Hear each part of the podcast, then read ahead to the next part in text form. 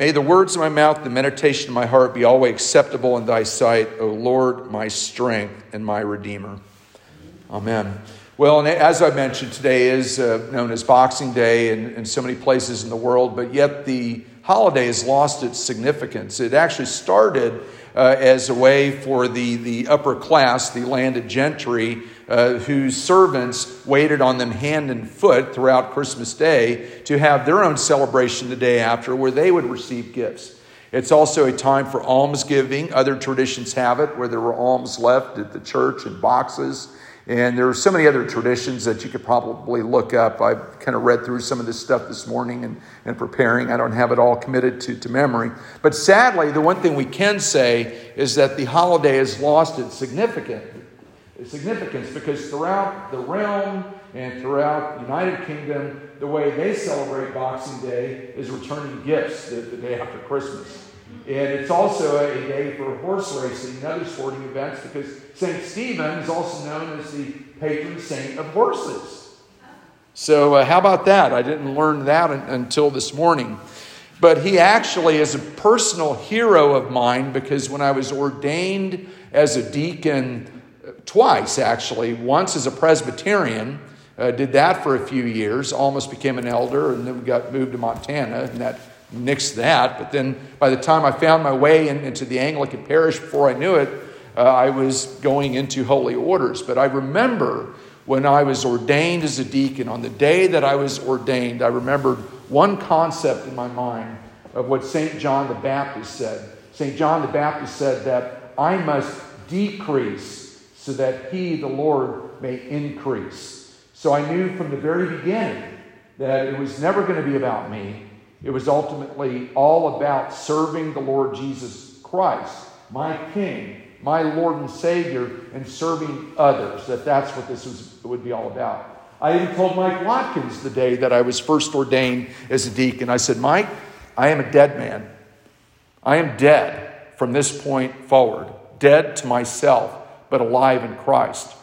And we're living in a day and age now where we have to seriously count the cost of what it truly means to follow the Lord Jesus Christ. Because I can tell you that we've been comfortable for how many decades in this country? Very comfortable in practicing our faith, very comfortable in coming to church without very many hassles. But the persecution is already starting to heat up in a mild way. But, but we cannot compare being flamed on Facebook or other forms of social media with the true persecution that exists elsewhere in the world. In fact, I read an article here. This uh, came out of um, a Pew Research poll and also a site called uh, uh, Statista. It's actually, they gather data and they disseminate data and all that. But this is what they say about the index of persecution of Christians in the year 2020 2021.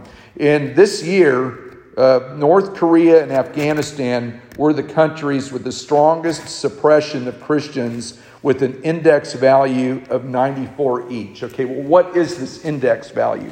The index ranges from zero, total freedom to worship and practice our faith, uh, to 100, which is total suppression.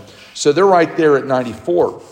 And the survey for the World Watch List included various aspects of religious freedom the legal and official status of Christians, the actual situation of Christians living in the country, regulations from the state, as well as factors that can undermine the freedom of religion in a country. And we've heard where this takes place. I mean, how many of you have heard of the 1040 window? Okay, those are the, the coordinates in the world uh, in the Eastern Hemisphere where the most persecution takes place. And we have a top 10 list of countries Of course, North Korea at the top, followed by Afghanistan, followed by Somalia, Libya, Pakistan, Eritrea, Yemen, Iran, and then Nigeria comes in right after Iran, before India, Iraq, Syria, and Sudan. So, so Nigeria ranks as one, two, three, four, five, six, seven, eight, ninth, ninth place. Okay.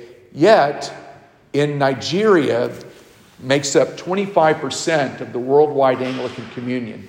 You have more Christians, more Anglicans, rather, who go to church in Nigerian churches than anywhere else in Canada, the United Kingdom, and the United States combined 25%. And we are a part of that, of that mission effort. And of course, we see so many who've moved to our country. That's why we have churches just all over the place.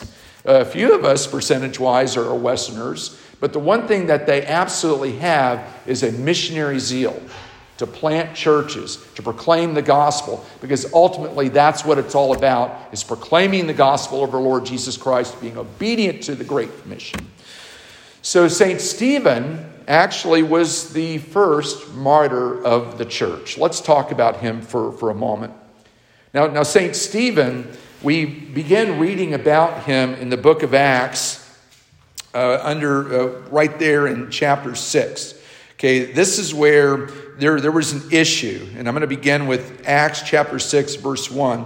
Now, in these days, when the disciples were increasing in number, a complaint by the Hellenists, those are the Greeks, arose against the Hebrews because their widows were being neglected in the daily distribution. And the twelve summoned the full number of the disciples and said, It is not right that we should give up preaching the word of God to serve tables. Therefore, brothers, pick out from among you seven men of good repute, full of the Holy Spirit and of wisdom, whom we will appoint to this duty. But we will devote ourselves to prayer and to the ministry of the word. And what they said pleased the whole gathering. And they chose Stephen, a man full of faith and of the Holy Spirit, and Philip, and Prochorus, and Nicanor, and Timon, and Parmenas, and Nicholas, a proselyte of Antioch.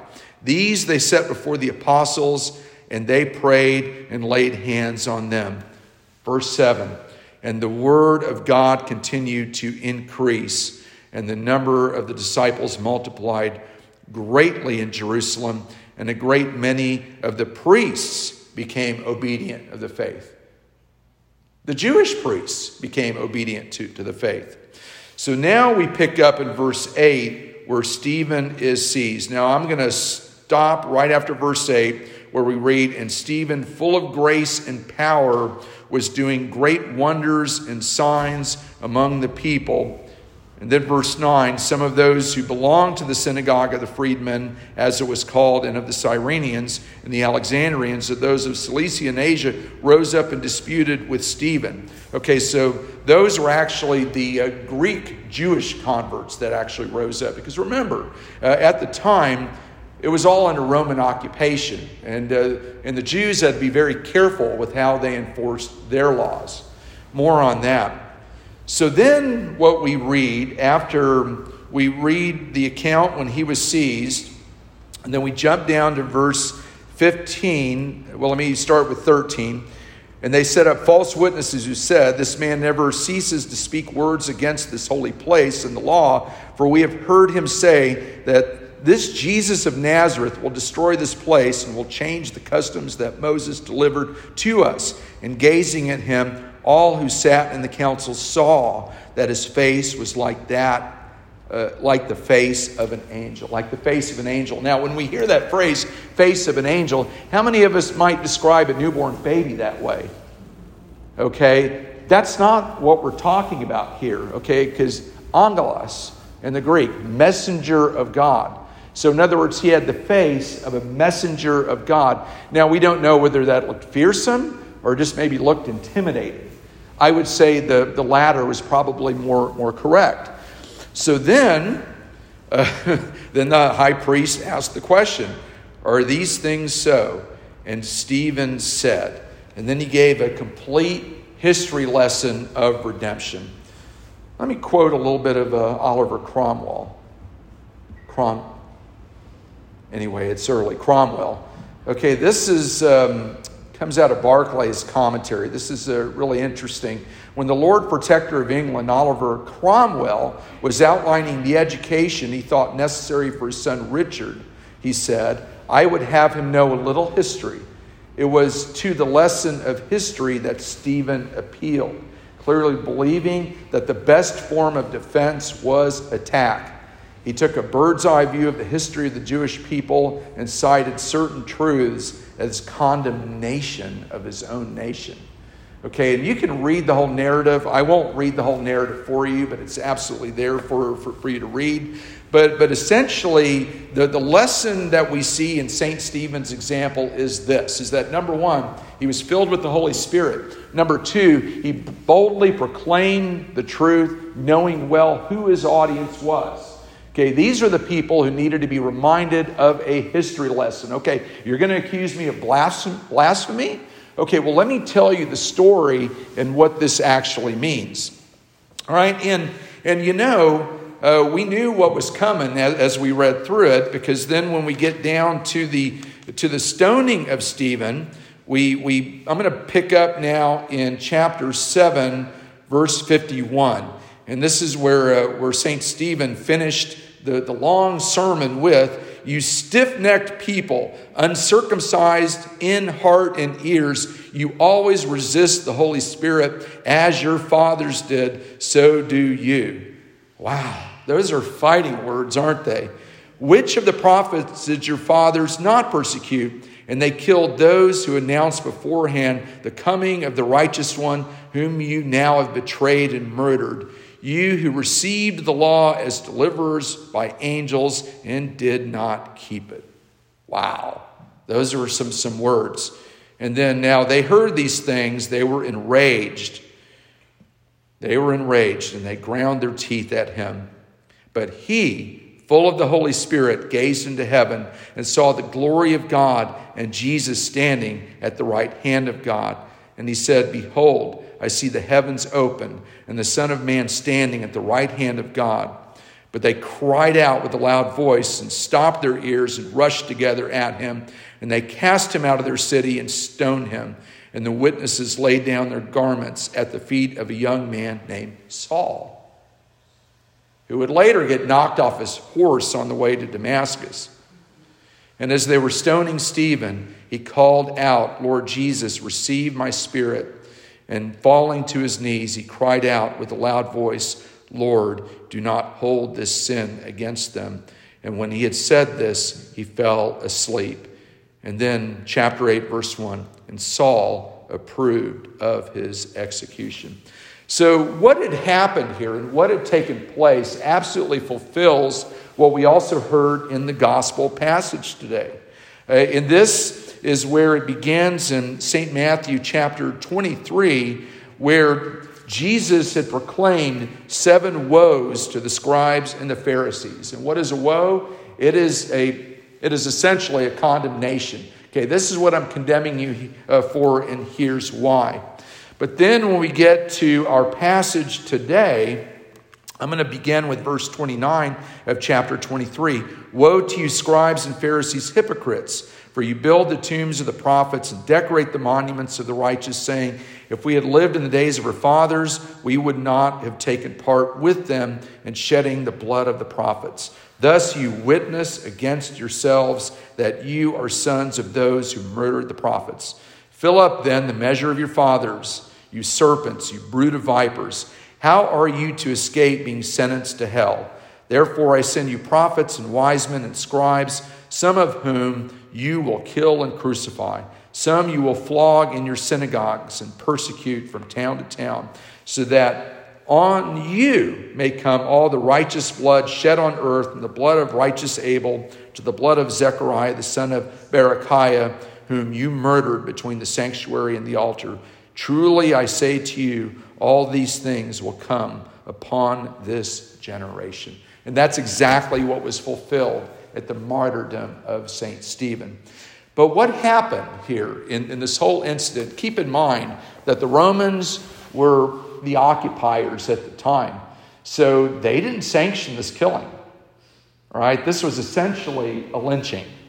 Okay, and but ultimately, what had happened? Did that stop the advance of the gospel? No, it, it surely did not. And the irony of ironies, the one who approved of the execution would then later become St. Paul, who took the gospel to the ends of the earth, to all the Gentiles.